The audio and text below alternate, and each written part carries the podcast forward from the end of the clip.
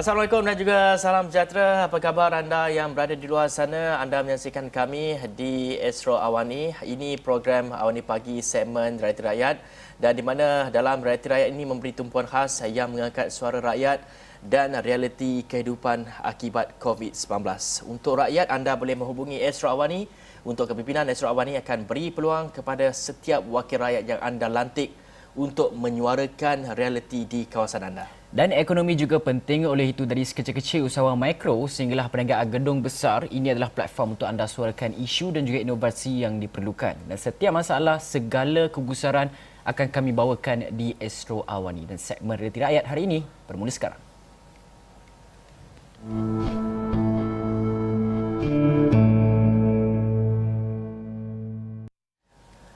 Baik, ekoran Perintah Kawalan Pergerakan PKP bagi mengelak penyebaran COVID-19 seperti yang diumumkan kerajaan sedikit sebanyak memberi kesan kepada perniagaan kecil di seluruh negara dan ini kerana krisis wabak tersebut uh, mungkin akan berterusan membuatkan pihak berkuasa menyarankan orang ramai untuk duduk di rumah. Walaupun kini banyak sektor ekonomi dan sosial dibenarkan beroperasi, namun sepanjang lebih tiga bulan tidak dapat beroperasi secara biasa, sudah tentu memberi impak yang besar kepada perniagaan uh, khususnya kepada perusahaan kecil dan sederhana PKS dan juga perusahaan mikro antara yang paling terkesan teruk. Namun ketika PKP pemulihan ini uh, menggunakan pelbagai inisiatif daripada kerajaan dan jadi dan menjadikan situasi kini sebagai reset dan juga restart point uh, pelbagai perkara harus dilakukan oleh peniaga-peniaga di luar sana dan mereka harus meningkatkan strategi perniagaan jika dahulu menjual secara bersemuka fizikal kini harus beralih kepada digital. Dan untuk membincangkan mengenai uh, bagaimana pengusaha ini boleh mahir dalam perniagaan dalam talian uh, bagaimana mereka juga boleh upskill dan juga reskill supaya ada uh, kemampuan untuk meneroka peluang-peluang baru. Kita akan bersama dengan tetamu kita dan juga pengasas ruang cikgu Datin Nurhizan Ahmad tapi sebelum kita nak bersama dengan uh, Datin Nurhizihan uh, Ahmad mengenai perkara ini, kita nak bincang sedikit sebanyak mengenai peniaga kecil dan juga sederhana serta mikro. Dan kita tahu mereka ini uh, merupakan 98% dan juga uh, tulang belakang dalam ekonomi negara kita yang mana apabila COVID-19 melanda membuatkan mereka uh, tidak dapat berniaga secara online. Dan masalah ini hadir Uh, dalam golongan-golongan yang masih mengekalkan perniagaan dalam bentuk-bentuk fizikal dan tidak beralih kepada uh, dalam talian dan uh, untuk melakukannya mempelajarinya uh, bagaimana untuk melakukan perniagaan dalam talian ini hmm. ia memberi sedikit sukar kerana ada beberapa faktor yang perlu kita fikirkan uh, umpamanya kelas yang uh, diadakan adalah dalam talian ketika PKP sekarang ini barulah masuk dalam tempoh PKPP dan walaupun kelas itu dijalankan secara dalam talian ada ramai golongan-golongan PKS dan juga mikro yang berada di kawasan-kawasan luar bandar yang mana capaian internetnya uh, masih lagi tidak berada dalam skala yang memuaskan dan pelbagai perkara yang perlu kita fikirkan Hafizi. Dan untuk itu kita nak berbincang mengenai bagaimana sebenarnya peluang daripada ataupun hikmah daripada PKP ini sendiri sebenarnya membawa lebih banyak hikmah iaitu ia uh, sebagai satu reset dan juga restart button untuk kita mengubah strategi pemasaran kita bagi mereka yang mengusaha ataupun bagi mereka yang berniaga. Dan sebagai contohnya ini satu lagi inisiatif yang dijalankan iaitu menjalankan kelas secara atas salian dan kita ingin mengikuti lebih lanjut mengenai apakah jenis kelas yang ditawarkan uh, dalam satu ruangan portal ni iaitu ruang cikgu dan kita uh, ingin memperkenalkan bersama dengan kita di talian Skype sekarang adalah pengasas ruang cikgu Datin Nurzihan Ahmad di talian Skype. Assalamualaikum, selamat pagi Datin. Waalaikumsalam, selamat pagi. Baik Datin, mungkin ada uh, ramai yang di luar sana tertanya-tanya Datin dapat jelaskan sedikit secara asasnya mengenai portal ini. Apakah pengisian konten dalam portal ini dan siapa sasaran utamanya? Okey. Ruang Cikgu adalah platform untuk belajar ilmu niaga secara berstruktur. Maksudnya bila pelajar tu datang pada kita nak nak belajar, kita akan bagi dia orang dashboard yang dia orang boleh uh, semua kelas-kelas di atas talian yang dia orang beli tu ada dalam dashboard tu. Jadi maksudnya cikgu-cikgu yang mengajar tu adalah cikgu yang dalam industri itu sendiri. Uh, contoh kalau kita nak belajar macam mana kita nak berniaga uh, distri daripada rumah, kita ada cikgu yang dah menjalankan perniagaan distri daripada rumah dan dia akan ajar macam mana untuk mendapat, uh, mendapatkan resepi yang uh, profitable lah Lepas tu dia akan ajar macam mana nak buat cash flow, macam mana nak start harga dan sebagainya. Dan di platform Ruang Cikgu ni, perbezaan kami, kita ada uh, learning management system yang dashboard tu. Bila-bila masa pelajar nampak cikgu tu online, dia boleh berinteraksi. Sebab kita punya uh, platform ni secara interaktif. Uh, itulah platform Ruang Cikgu. Hmm.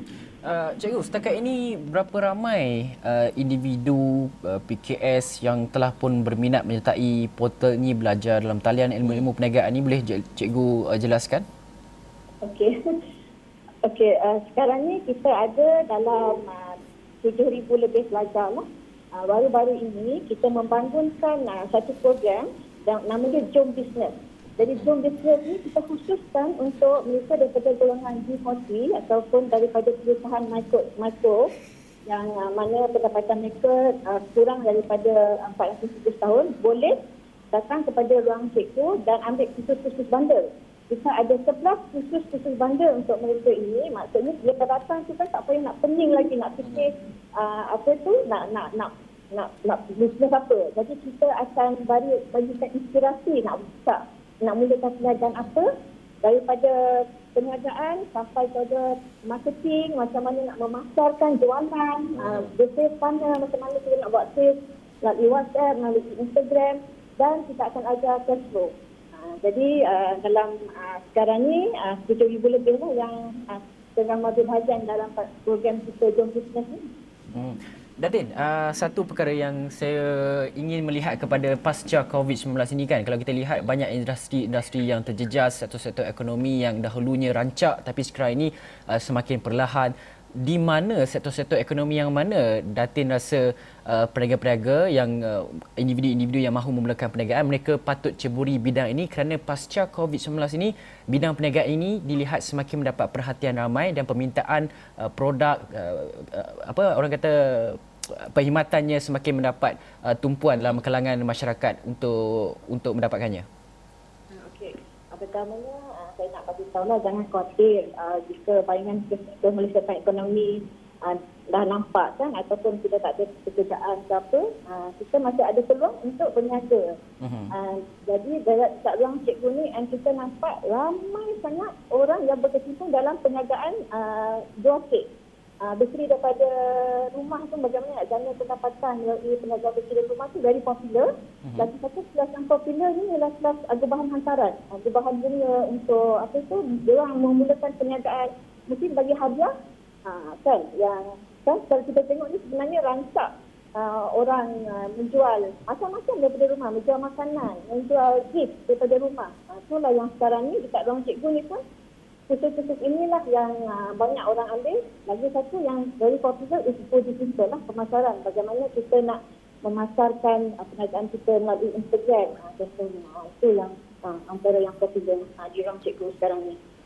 Datin, kalau kita lihat pada ketika ini, uh, lambakan portal-portal juga menawarkan kaedah yang sama iaitu memberikan kelas teaching kursus dan sebagainya kepada mereka yang ingin uh, memperhebatkan lagi perusahaan mereka.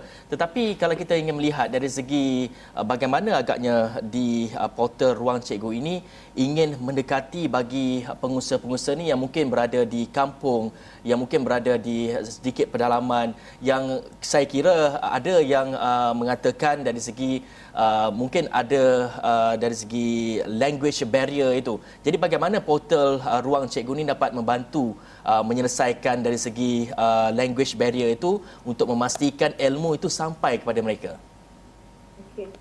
Uh, ruang cikgu ni, uh, bila kita buat ruang cikgu ni, kita sebenarnya nak menyelesaikan masalah-masalah ni lah. Pertamanya, ruang cikgu ni, platform ni memang khusus dalam bahasa Melayu. Lepas tu yang keduanya kita memang nak mendekatkan jurang uh, peluang untuk belajar. Contoh saya dulu dengan keluarga saya ni suka sangat belajar. Kami daripada Kuala Lumpur pergi belajar ke Kedah, pergi belajar ke Indonesia, pergi belajar ke Thailand untuk cari uh, guru-guru yang terbaik. Jadi di ruang sektor tu kita beri peluang kepada mereka-mereka yang duduk di kawasan pedalaman untuk belajar dengan sektor-sektor yang terbaik di ruang sektor. Uh, dulu kan kita selalu dengar orang katakan the future is in our hands. Memang betul sebab sekarang ni semua orang ada handphone inilah future-nya. Jadi ruang cikgu ni ialah uh, mobile learning platform. Jadi maksudnya kita on CWA, uh, maksud, dia macam app lah kan. Uh, tekan aja dah boleh masuk ke dalam ruang cikgu. Ha, tu. Jadi tak ada excuse saja lah yang tak nak belajar. Semua orang boleh belajar. Di mana-mana mereka berada, boleh belajar di ruang cikgu. Kalau macam tak sempat, boleh, because it's on video on demand. Jadi kalau macam nak berhenti sekejap ke, nak sambung belajar balik, boleh. Semua ni ada di ruang cikgu lah. Hmm.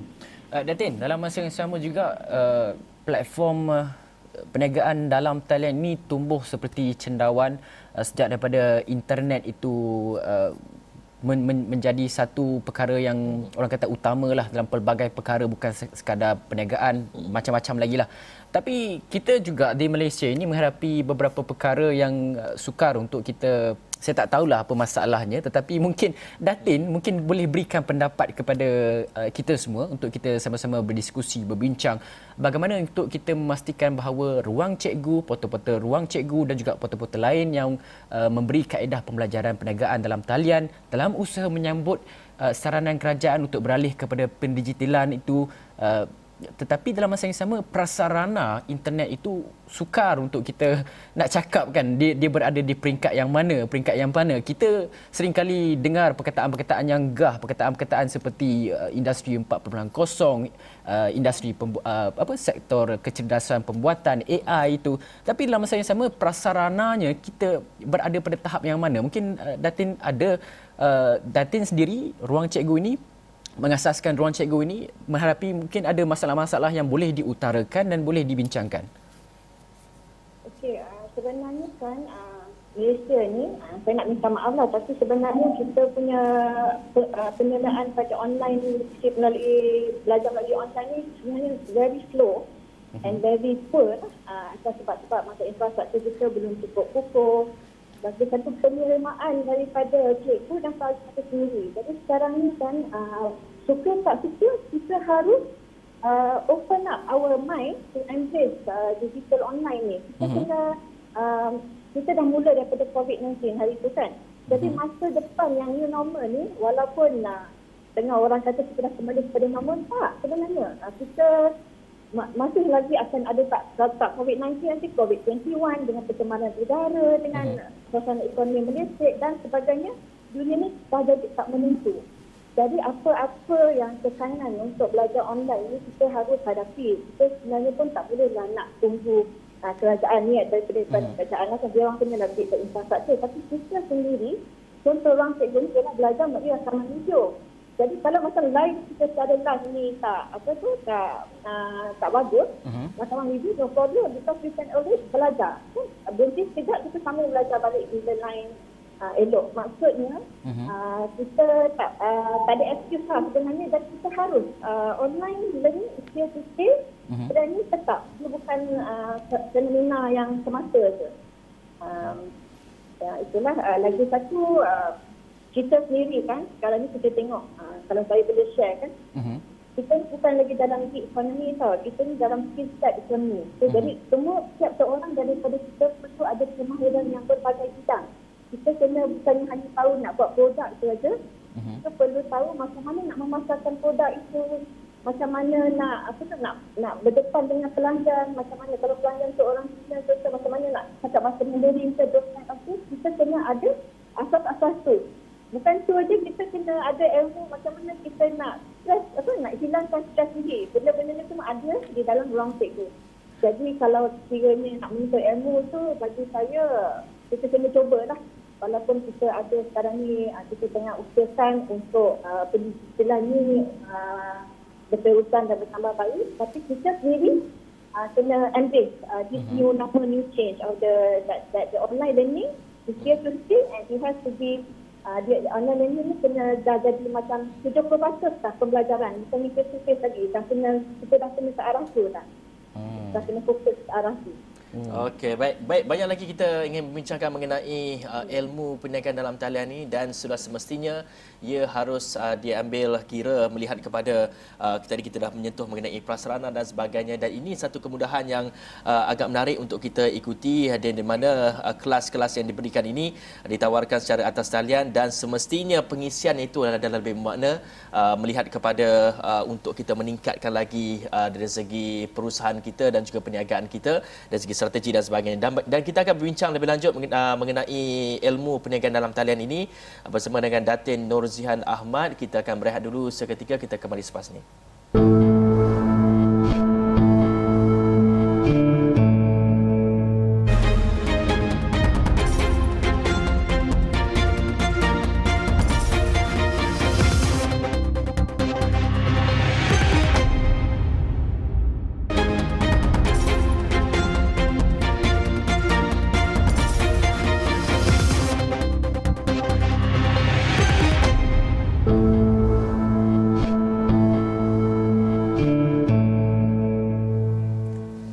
Masih lagi bersama saya Hafiz Rosli dan juga Hafiz Azaman. Kita membincangkan mengenai ilmu perniagaan dalam talian dan satu portal ini telah pun menyediakan satu ruang dan di mana pelbagai kelas-kelas telah pun uh, dikongsi dan juga bagi anda yang berminat boleh mendapatkan kelas-kelas ini dengan sedikit bayaran dan kita membincangkan mengenai perkara ini bersama dengan Datin Nurzihan Ahmad merupakan pengasas ruang cikgu.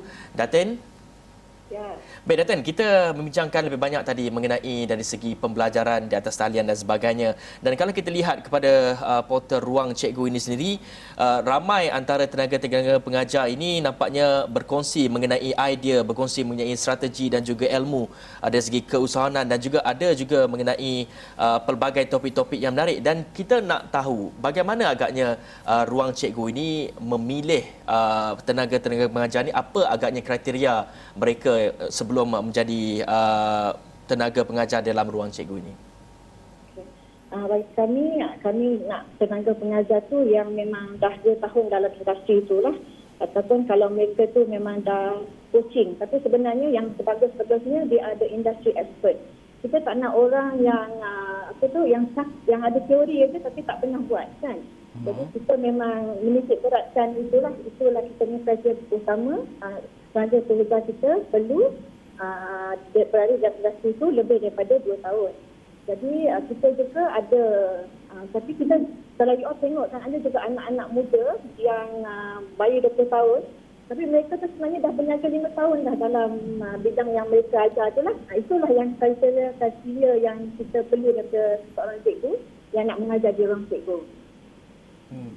Uh, Datin, saya nak menyentuh sedikit mengenai angka pengangguran di Malaysia ini. Kadar pengangguran melonjak kepada 700, melebihi 700 ribu sekarang ini. Jadi mungkin Datin, bagaimana saranan Datin kepada mereka-mereka di luar sana yang sedang menghadapi pengangguran dan sebagainya? Ada tak peluang-peluang jalan-jalan untuk mereka kembali mendapatkan pendapatan mereka melalui ruang cikgu ini? Bagaimana untuk melakukannya, Datin? Ya, macam saya kata tadi kan, uh, macam dalam Quran pun kata setiap kesusahan pasti ada kesenangan. Uh-huh. Jadi zaman yang macam ni, kalau kita diberhentikan kerja tu, kita jangan giba, kita tuntut ilmu dan kita tingkatkan skill untuk buat pekerjaan bila ekonomi pulih tu, kita try balik semula kan. Ataupun sekarang ini pun kita cuba. Kalau kita tak cuba, kita tak tahu. Ha, jadi, uh, and juga sebenarnya banyak orang yang berjaya. Uh-huh di waktu begini. Tapi kena ada ilmu lah. Kalau dulu kita tahu buat produk aja kan, kita sekali belajar pemasaran. Belajar macam mana nak buat jualan. Belajar macam mana nak buat networking. Ha, ilmu-ilmu tu sebenarnya paling berguna untuk usahawan dan it's a skill set economy now. Kita kena embrace a skill set economy. Kita kena ada pelbagai kemahiran.